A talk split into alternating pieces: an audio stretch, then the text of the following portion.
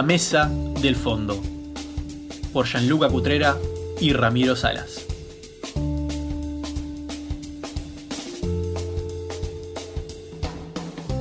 Bienvenidos a La Mesa del Fondo, un podcast donde vamos a hablar de todo. Nuestros episodios van a ir variando según lo que nos ofrezca la semana. Vamos a tener debates, entrevistas, vamos a hablar de la actualidad, de deportes, del país y de muchas otras cosas más. Mi nombre es Ramiro Salas y junto a mi amigo Gianluca Cutrera vamos a estar conduciendo y debatiendo en este espacio. Volvimos. Volvimos. Sí, después de dos meses ausentes, hoy se cumplen dos meses de ausencia de, de la mesa del fondo activa. Bueno, fue, fue, fueron dos meses complicados. Tampoco que, que desaparecimos y nos queríamos desaparecer. No, no, no. La, viste la facultad. La fama, la fama no nos, no nos, no nos tuvo eh, atareados. No, la facultad, trabajo, o cosas. todo un montón de cosas personales que, bueno, nos llevaron a, a no grabar. Y nos perdimos un montón de temas. Tipo, nos perdimos lo de Wanda, Sí. Wanda Nara, y la China Suárez. Nos perdimos un montón de cosas. Que solamente pudimos haber hablado. Pero bueno. No se pudo. No se pudo, no se pudo. Pero volvimos. Volvimos. Volvimos, eso es lo importante. Lo importante que los vamos a acompañar otro episodio más. Hoy vamos a hablar de lo que se viene, de lo que. De lo que estaba moviendo a la, a la Argentina en estos momentos. Bueno, vamos a hablar de lo que se habló en el último episodio, justamente, pero esta vez la segunda parte, podríamos decirlo. Estaríamos terminando esta serie de episodios sobre Política. política y vamos las a hablar elecciones Argentina 2021. Después de las pasos, bueno. El último episodio nuestro fue las pasos. Pasaron dos meses. Pasaron muchas cosas en el país. Después, entre elecciones, ¿no? Y pasaron muchas cosas con la mesa del fondo y con nosotros. Pero bueno, volvimos. Volvimos, estamos hablando ahora de lo que va a suceder en estas próximas elecciones, el 14 de noviembre, las elecciones generales que se van a, diputar- que se van a votar para senadores y diputados en todo el país. Y bueno, vamos a hablar un poco de, de lo que sucedió en las pasos. Vamos a hacer un breve, breve resumen de lo que, de lo que ocurrió, de, de qué pasó, de qué, por qué estamos ahora acá hablando otra vez. Sí, después de las pasos hubo un. Fue, fue cos- pasaron cosas muy importantes Sí, como que retumbó el resultado. al gobierno, Al gobierno, a, la ciudad- a la sociedad. Bueno, recordemos que en la provincia hubo un ganador que fue eh, Diego Santilli, eh, que bueno, eh, fue una fue una victoria por más de 4 puntos y medio frente a Victoria Tolosa Paz y fue una derrota muy dura para el kirchnerismo. No se esperaban estos resultados, tal vez sí se esperaba eh, que podía ganar eh, Santilli, pero no por tanta diferencia, o tal vez se iba a esperar que iba a ganar Victoria Tolosa Paz, pero tampoco por tanta diferencia, por pero eh, esta derrota del kirchnerismo eh, fue muy dura, cayó muy pesado. Y en la ciudad también. En la ciudad también. En la ciudad era más esperable igual lo que iba a pasar, porque bueno, ganó Vidal por más de 24 puntos frente a, a Santoro, que era esperable, igual, porque siempre la ciudad eh, venía teniendo esta tendencia de ir ganando juntos por el cambio, o en todo caso no ganar el peronismo, porque también se puede entender que muchos votos del Junto por el Cambio es se entiende más por el antiperonismo o el antikirchnerismo. Y tenemos el tapado de, de las pasos que fue Milei. que 15 nosotros, que nosotros el último episodio lo, Lo advertimos y dijimos, mirá que puede, Le dimos una mención especial. puede llegar a superar el 10%. Y lo logró. Logró el 15%, que también fue una sorpresa. También fue una paliza para el gobierno porque tampoco está tan eh, distante de, de, Santo, de Santoro. Sí, no tiene, tiene que recortar. Si tiene que recortar, tiene que recortar por otro lado. Y probablemente el que votó a Milei vuelva a votar a Milei y no haya un voto eh, que cambie desde ese, desde ese lado. Mm. Va a tener que captar votos de Randazo o de. No sé, los que no fueron a votar. Y bueno, y también a nivel nacional se dio esta derrota porque si bien se podía, podía ocurrir que en la ciudad ibas a perder y en la provincia era probable que podías perder, se dio que en otros distritos donde ganaba siempre el periodismo, el peronismo en, en otras provincias, eh, ocurrió con unas derrotas muy duras. Sí, no recuerdo si en. en- Por ejemplo, en Córdoba el kirchnerismo quedó tercero. Tercer Tercero, ahí fue histórica. fue histórica. Y recordemos que en provincias como Córdoba, Santa Fe, La Pampa, eh, están votando también para senadores. Y, ¿qué puede ocurrir esto? No solamente que hay una pérdida de diputados eh, general por parte del oficialismo, que puede perder el quórum en diputados, sino que puede pasar que también pueda perder eh, el quórum en la Cámara de Senadores, cosa que no había ocurrido no, no tengo el dato ahora, pero creo que no ocurrió nunca, que el kirchnerismo haya tenido, no haya tenido quórum en la Cámara de Senadores. Y esto puede ser durísimo. Sí, claramente la pandemia se cargó gran parte del apoyo que tuvo el gobierno y bueno, todo lo que pasó antes de las pasos. Eh, Perdió votantes. Tuvo Mucho, sí. Perdió muchos votantes. Al indeciso, al por ahí que lo votó por no por voto castigo Macri, bueno. eh, Hubo sí. también, hay que entender que también hubo eh, una baja en relación a las, a las otras elecciones, a las otras pasos, cantidad de, de votantes. O sea, no, no fue la misma cantidad de votantes en 2021 que en 2019. También esto marca un poco, eh, o sea, es un dato para tener en cuenta que no, hay gente que no está creyendo en la política o no fue a votar porque ya no tiene ganas de eh, meterse en la política, estar allá en la política, interesarse en la política. Esto también es un, por más que, que no haya sido un voto directo, es como un mensaje también de la población a No se sienten representados. de la distancia entre el político y la, y la población. Eh, y bueno, todo esto generó una repercusión muy mayor en el gobierno. Fue como una cachetada de Mohamed Ali al, al frente de todo, al, al oficialismo. Yo, más que cachetada, yo lo pondría como una bomba. Sí. Fue, una, una cachetada, a Un- ver, uno a veces se puede reponer. Una bomba a veces te puede destruir por poco. Y es lo que pasó un poco en el gobierno.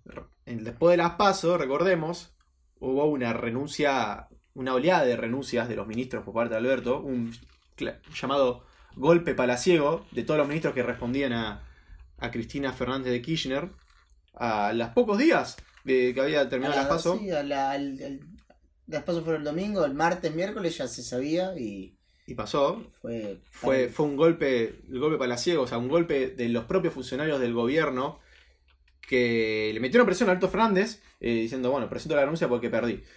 A ver, fue una renuncia, fue un pedido de renuncia, recordemos, medio Sí, sí. virtual, porque todos los que presentaron la renuncia no renunciaron y que lograron que todos los ministros que responden a Alberto Fernández hayan renunciado en ellos.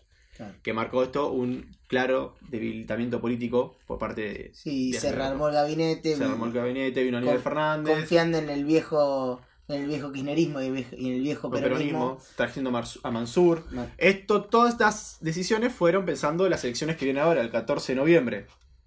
Ahora, ¿podrá pasar, o sea, que, que habrá un cambio en las elecciones después de todos estos cambios de gabinete? Vos, pongámonos a pensar, ¿uno cree que la población o, el- o los, o los votantes van a votar ahora otra vez al gobierno por estos cambios que hubo dos meses después? Y hubo muchos problemas. Seguramente en Ciudad no, porque una diferencia de 24 puntos es casi imposible dar vuelta. Es como dar vuelta un 5 a 0. Mm. Eh, y en la provincia son 4 puntos. Pero falta mucha gente que vaya a votar, que no fue a votar. También. No sabemos si va a ir más gente o menos. Bueno, también es donde ahí apunta el gobierno, que ellos creen que la gente que no fue a votar fue parte de eh, su propio electorado. Es, Ellos, ya- eh, ellos apuestan a eso, que se puede dar, eh, se puede volver a, a dar vuelta a la elección con, con eso. Y bueno, y a partir de esto también pasaron cambios en, en las estrategias de campaña política. Por ejemplo, antes veíamos a una Victoria Tolosa Paz o a Santoro que estaban todo el tiempo en, en los medios. Hoy genera más repercusión. Sí, lo- los guardaron un poquito. Los guardaron un O poquito. tal vez les dijeron, bueno, Estemos un poquito sí, más. sí, no, no- no sean tan, tan mediáticos que se mandaron un cagador para las pasos. Recordemos que fue eh, un- uno de las de, De la- sí, de los bloopers, de los digamos. bloopers de las anteriores elecciones fue el, En el peronismo siempre se el garchó. peronismo siempre se agachó, que generó también mucha no, no solamente en el votante opositor, sino en el mismo votante, porque sentían una falta de respeto, como llamarlo así, hacia sus propios, Sí, sí, fue algo. sus propios electorados. Y también para dónde fue la estrategia de no volver a Macri. Sí, dejaron de ir a apuntar por ahí a los. Que lo que se apuntaba era al, al jo- a los jóvenes, eh, con una campaña un poco más. Eh, apuntada al, al público más. eh, que está entre los 16 y los 20 y pico años. Y volvieron a. el no volvamos a Macri, no volvamos Hmm. atrás. Sí a no volver atrás. Claro, Sería el, era el, el sí. una campaña también más positiva, esto del sí, por ejemplo, el sí volver a las canchas, el sí vacunarse, el sí... Bueno, intentar dar la desesperación también por dar buenas noticias en dos años. eh, Sí, te- estaban a contrarreloj, porque Claro. tuvieron dos meses. En una elección rara, porque en realidad se hacen un mes después, pero bueno, tuvieron dos meses para prepararse. Y igualmente a contrarreloj para... Y volvieron la- para el fútbol, el, el el fútbol público, volvió. el, el público del fútbol volvió. Salió la maquinita de imprimir billetes a lo loco. Que eso vamos a hablar ahora. eh, volvió el fútbol, aceleraron la campaña de vacunación. También. eh, Que también, bueno, la campaña de vacunación era parte de la estrategia de las PASO. Ellos también creían que iban a poder sacar un buen resultado electoral por la campaña de vacunación. Y no se vio tan así. y no. La gente también no pensó tanto en la campaña de vacunación, sino en otras cuestiones. También, otro de los casos que generó esta última semana, también es, este es el... la- más allá de que fueron las elecciones, ese también fue el tema de la semana, porque todavía se sigue hablando, y se va a seguir hablando lo más probable los próximos días, es el caso del, del kiosquero asesinado en, en Ramos Mejía, Sí, otro caso de inseguridad. Sí, importante que como se viene dando que golpea, ese, ese otro episodio que por ahí venían más o menos bien, repuntando, llevando la elección lo mejor posible Sí. y con, con algún que otro tropezón en el medio. Este, Sí, no se estaba hablando tal vez mucho de lo que era la inseguridad. Claro, y este caso- y esto armó, armó Fue- un, Fue la, barullo importante. Fue la gota que, como, que rebasó el vaso. Eh, bueno, Roberto Sago fue asesinado mientras trabajaba en su kiosco en Ramos Mejía, ubicado en la, en la Matanza. Eh, y bueno, generó. Fue, fue, fue- tuvo mucha repercusión, pero no por el hecho en sí, este hecho solo, sino también por eh, el hartazgo de la inseguridad que se vive, en, especialmente en La Matanza, uno de los distritos más eh, heavies, más críticos que tiene la provincia de Buenos Aires en, Sí, eh, en, y en es el más oficialista, digamos. Es el que más siempre gana muchos votos el oficialismo. Es también, bueno, la, eh, la- el municipio con más habitantes que tiene la provincia de Buenos Aires. Eh, y bueno, este caso, si bien fue por este caso, que fue también la familia que salió a, a marchar, El que- padre. el padre de los hijos, eh, y bueno, todo lo que mucha gente ya, ya sabe porque se habló mucho de este tema, eh, también hubo mucha, eh, mucha introducción de los vecinos de, de esta localidad hacia esta marcha. Pero como vuelvo a decir, no fue este caso en particular, no fue este caso, este caso único, sino que fue la, la sumatoria de todos los casos anteriores que tenemos de Sí, inseguridad. fue como una Argentina. pelotita de nieve que se fue, la tiraron de arriba y fue llenando, fue llenando hasta que se Hasta convirtió que- en, un, en Y una bola gigante. sumado a que estamos a días de que sean las elecciones, esto no, to- no- empeoró más sí, todavía. sí, no, no golpea bien, sobre todo porque durante la marcha de una marcha que tenía que ser eh, era triste, seria, Sí, la marcha por pedido de por justicia. el pedido de justicia que eh, bueno era por el kiosquero y justo también en ese momento se da por eh, otra chica que estaba el padre feste- eh, festejando, perdón, estaba el padre reclamando por la, por la desaparición, la muerte de su hija, estaba el, el- el cierre de campaña del oficialismo. El oficialismo, que justamente del intendente de La Matanza, con la cantante Karina. la princesita, la que princesita. estaba. eh, Estaban ahí festejando, tipo, estaban.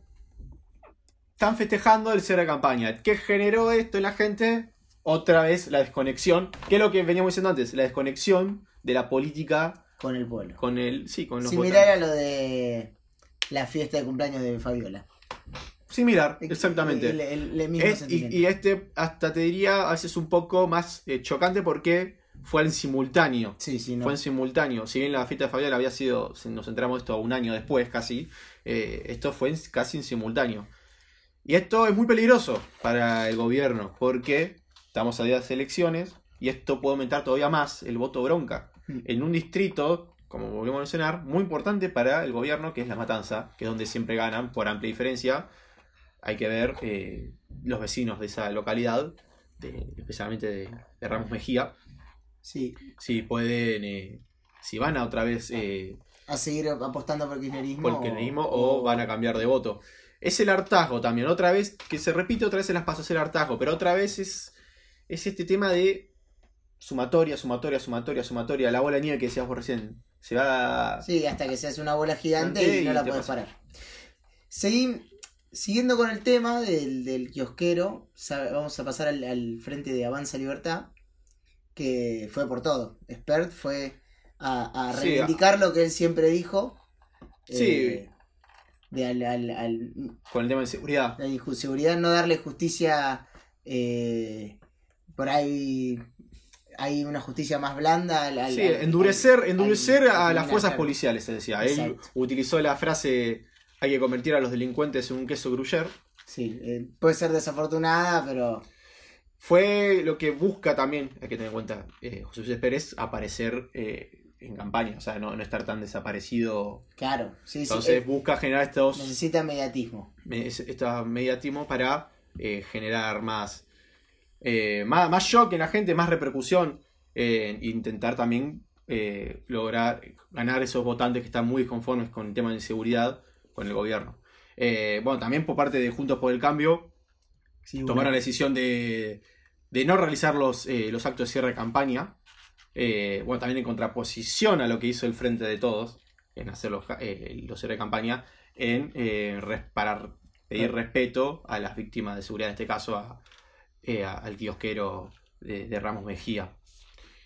Eh, también el tema de la, de la economía esta semana también fue algo.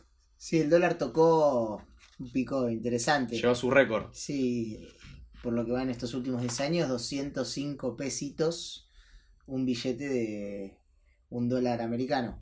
Es mucho. Recordemos cuánto, cuánto- con cuánto arrancó el gobierno. El gobierno arrancó con 46, Una 60 arrancó. 46, 60 lo que estaba durante el de Macri y se le fue, se le fue. Esto, vos, vos que sos economista, esto que se puede por la, la emisión, por... Es un poco de todo. Son lo- la- los cepo cambiario que te no dejan comprar dólares libres y, y tenés que ir al mercado negro de dólar y el dólar negro, todo lo que es negro va a ser más, siempre más caro. Mm. Eh, la emisión que genera inflación hace presiones al alza del dólar también. Eh, es todo un sinfín de cosas que hace, bueno, que hoy tengamos un dólar de 205 pesos. Que depende cómo lo uses, te puede salir bien o te puede salir mal. Pero bueno, son Pero bueno, esto también es un tema que a la gente, obviamente, la economía. Está el tema, el tema de seguridad, que tenemos el caso del kiosquero. Tenemos el tema de economía, que está subiendo el dólar Y, sin eh, parar. La, la gente mira la inflación y el dólar. Si Sí. ve que el dólar está a 300 pesos, Mm. las expectativas son malas. Claro. Eh, Básicamente, las expectativas del pueblo argentino tenemos están otra- ancladas al dólar y a la inflación. Y tenemos otra cosa más de la parte de la economía, los controles de precios. Control de precios. que generó también malestar en la población. Hasta incluso de los mismos votantes que apoyaron, o de misma eh, con gente famosa que apoya a este gobierno. Por ejemplo, el, el caso de Diego, Diego Brancatelli, que, que él tiene un kiosco, un kiosco, perdón, un, un supermercado. Eh, y una de las cosas que él criticaba era que el control de precio le impedía eh, costear los productos que él tenía que vender. Porque los controles de precio están por debajo de lo que cuestan los productos a los supermercados Sí, para los venderlos. controles de precios generan. Bueno, es, un, es una regla de tres simple que te enseñan en cualquier universidad de, eh, estudiando de licenciatura en economía o cualquier curso introductorio de economía. Los controles de precios generan desabastecimiento y no sirven para nada. Se pierde el excedente del consumidor. No hay ganancia de nada cuando hay control de precio. Pero bueno, es una medida para frenar la inflación. Vamos a ver si sale. Por lo general siempre sale mal, porque siempre hay desabastecimiento. Tal vez no suben los precios durante los primeros Tres meses. meses, pero después, Después es- es- suben igual. Es una olla hirviendo que vos estás tapando. Si vos la tapás, en un momento va a explotar, va a salir agua hirviendo. Así que. Y, bueno, veremos a ver qué pasa. Pero esto de Diego Brancatelli, o sea, hay que remarcarlo porque es también lo que puede pensar muchos de los votantes que aquí. Sabemos lo que es Diego Brancatelli. Lo que apoyaba al, al- al gobierno. Lo, lo apoyaba. No a muerte, pero casi, por poco. Y que salga a decir que los controles de precios están mal, que las cargas sociales que tiene que pagar en los sueldos eh, son muy altas y no puede eh, contratar más gente, habla de también un poco de lo que es la inconformidad de sus propios votantes. Sí, se le dieron vuelta muchos votantes y muchos. eh, gente famosa o por ahí. eh, influencers, digamos, para no decir. Para meterlos a todos, actores, cantantes, lo que sea, eh, se dieron vuelta y le están pegando mucho. Dando mucho. Pero bueno, ahora pasamos a uno lo que fue los. Siempre tenemos bloopers. Sí, el, el Preelectorales. evento, el, el meme de la semana. Sí. Que fue, bueno, el anterior. Las pasos fue lo de Victoria Tolosa Paz, que fue lo del peronismo siempre Se garchó. se garchó. Eh, esta vez tenemos a otra candidata de la, de la provincia de Buenos Aires también. Con un poco menos de, de influencia en los votantes, porque no tuvo. Entró a, a las generales casi por la ventana. Que es el caso de Cintia Joto, la candidata de Valores para mi país. Bueno, ¿qué pasó?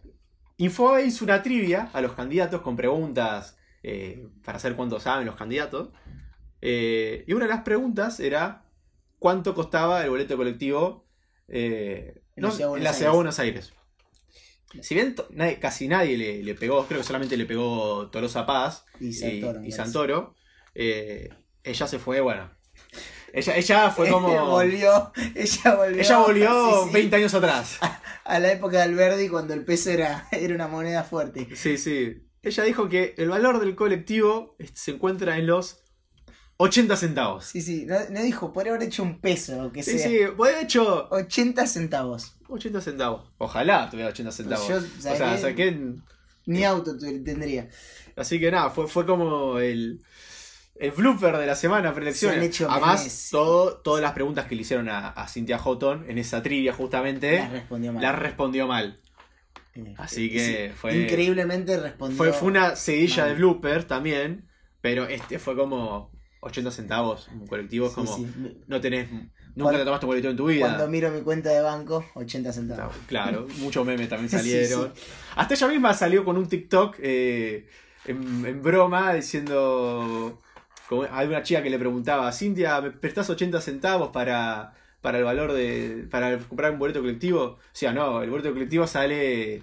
Creo que decía, no me acuerdo cuánto sale, bueno, no sé porque nosotros somos Mar del Plata, pero sale 12 pesos, 13 pesos, dijo. No me acuerdo bien cómo había 18 dicho. pesos, 18 parece que pesos había dicho. Y, y nada, fue, fue eso, fue el blooper de la semana, generó mucho, mucha repercusión. También hubo otro evento eh, que se dio entre, este- entre estas dos elecciones, que fue el debate. Que Fue- no fue un- hace un tiempito fue el Sí, debate, fue un tiempito, un par de semanas. un par de semanas, que no sé si generó tanto revuelo, tanta repercusión No, en los votantes, más que nada en los votantes. Son bastante. Son, al ser tan estructurados, Sí, no, no está. No, no es como, no sé, el debate. Para uno ve el debate estadounidense y se agarran y se dicen de todo. Acá como que son todos muy mesurados, siempre Mm. dicen lo mismo. Vos sabés que los de Junto por acá me van a decir que ustedes estuvieron 10 años eh, gobernando, hicieron mierda el país. Los del Frente de Todos le van a decir, eh, ustedes tuvieron 4 años, fueron al FMI y nos hicieron mierda. La izquierda, así. bueno, no cumple. eh, la derecha le va a pegar, eh, perdón, el- los libertarios le van a pegar a la izquierda y bueno, después están los los cristianos, eso que bueno, nadie Bueno, sabe qué también hay que tener en cuenta, bueno, si comparamos con Hitler en Estados Unidos, en Estados Unidos es un debate de a dos. Siempre son entre republicanos y, democ- y demócratas. Acá en Argentina son en todos los partidos que van a participar en las elecciones. En la ciudad fueron cuatro candidatos y a veces el tiempo libre, que en un momento había un tiempo libre en el, que, en el cual cada candidato podía hablar, sí, o sea, era, era libre, eran ocho minutos libres, es complicado también controlarlo. Sí, sí, tampoco Entre- se arriesgan mucho a decir las cosas, siempre dicen, Mm. viste, siempre son muy mesurados y nadie se la, se la juega. Eh, bueno, hubo una, un, una- un episodio Sí, picante, ahora vamos a caliente. Y hablando del, del debate, porque hicieron el debate de la ciudad y el debate de la provincia de Buenos Aires, en el canal eh, TN, En TN. el programa A Dos Voces.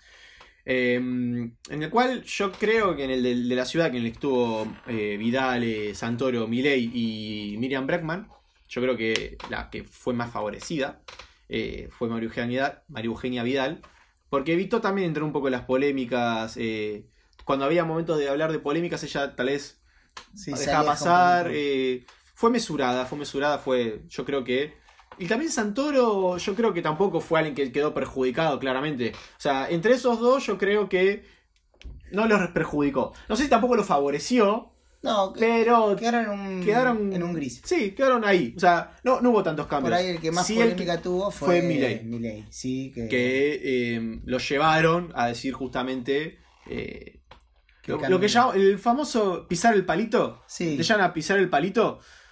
Bueno, lo que justamente evitó Vidal en ese caso, eh, si Milei eh, no lo puede evitar, por ejemplo, con el tema del cambio climático, que el calentamiento global, según Milei, eh, dijo que no existe, que es un invento de la izquierda. que es un viento de la izquierda, o que también él no quería vacunarse contra el coronavirus.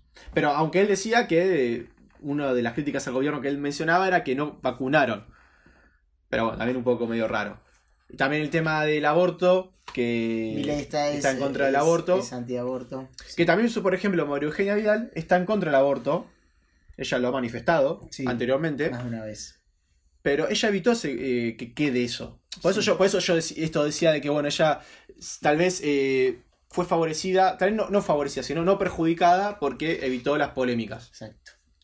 Y pasando al de la provincia, que la provincia fue más, tal vez más tranquilo, tal vez hubo menos, no hubo tantas polémicas como la, la de Javier Milei. Eh, acá estuvieron más candidatos todavía. Estuvo eh, Tolosa Paz, Santilli, José Luis Espert, Nicolás del Caño, Florencio Randazzo, tal vez Florencio, no como el anterior episodio que dije Facundo Randazzo, Facundo Randazzo. y, y Cynthia Houghton.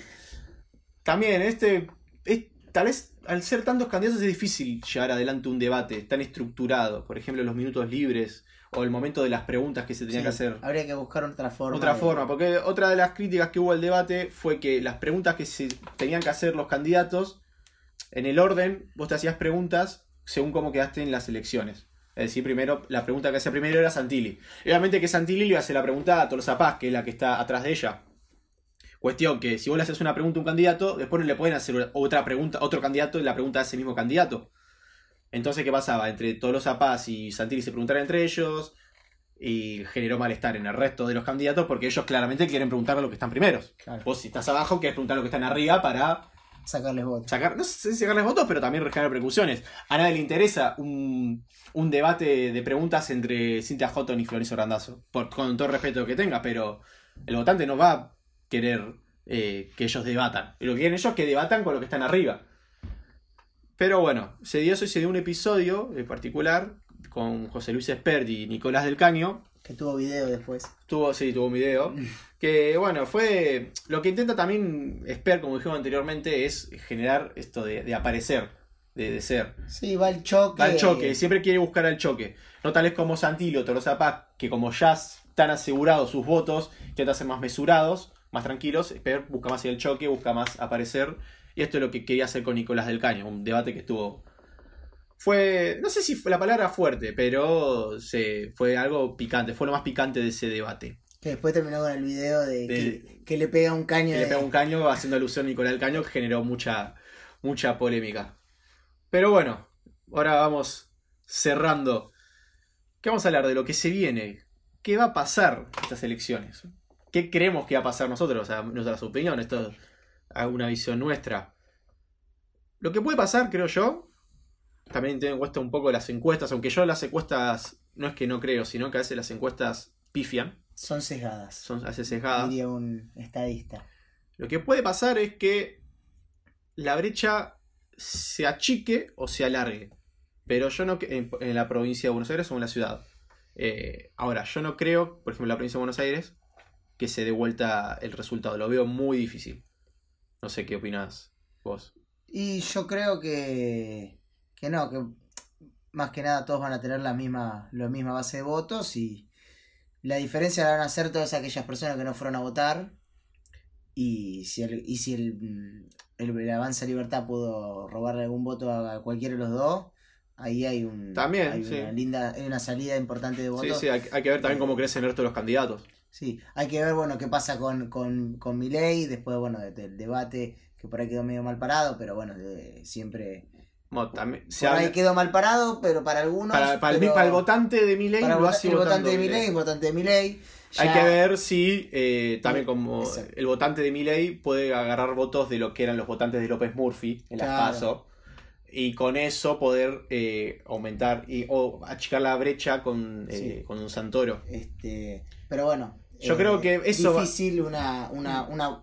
Por lo menos en la ciudad. En la una- ciudad es imposible Una vuelta en la ciudad sería... se- dar vuelta. En la provincia es posible. A ver, todo es- en la Argentina todo es posible. Puede pasar cualquier cosa. Siempre pasaron cosas. Puede ganar el voto en blanco. Puede ganarse, sí, sí, puede. Cualquier cosa puede pasar. Ahora, con el contexto que hablamos de todo esto de la economía, de la inseguridad que pasó esta última semana, todo, yo veo algo difícil que, eh, que se dé vuelta a la elección. Yo creo que entre achicarse o extenderse la brecha entre Diego Santil y, y Tolosa Paz, yo creo que veo más posible todavía que se amplíe más se la amplíe. brecha. Muchos Bueno. hablan de una paliza electoral. Hay que ver. Pero pasa cualquier cosa. A veces hacer futurología es complicado. Hablar con encuestas Es a veces es complicado porque siempre le erran las encuestas, siempre. Tal vez hay algunas que les pegan más o menos, pero siempre las encuestas han errado. Y bueno, Ya veremos. ya veremos eh, qué va a pasar. ¿Y la qué va a pasar después de las elecciones? ¿Y qué pasará? Y de- ten en cuenta lo que pasó después de las PASO. Si hay una arrasada, Es, es muy difícil no pensar que no va a haber un conflicto aún mayor todavía que, que después de las PASO si hay otra vez una derrota. yo me lo imagino a Guzmán en este momento yendo a comprar carbón para llenar la máquina impresora. Es la, es la imagen que La tengo. imagen. Sí, o si no es Guzmán yéndose después Sí, de las sí. elecciones, lo más probable. También. Que fue muy atacado por el, este, por el propio frente interno. Pero, pero bueno, puede pasar cualquier cosa y Argentina es un mar, mar de sorpresas. Sí. Así que bueno, eh, esto fue todo. Esto fue la mesa del fondo. La vuelta. la vuelta. Espero que sigamos más seguido. Y bueno, los esperamos en el próximo episodio. Un saludo.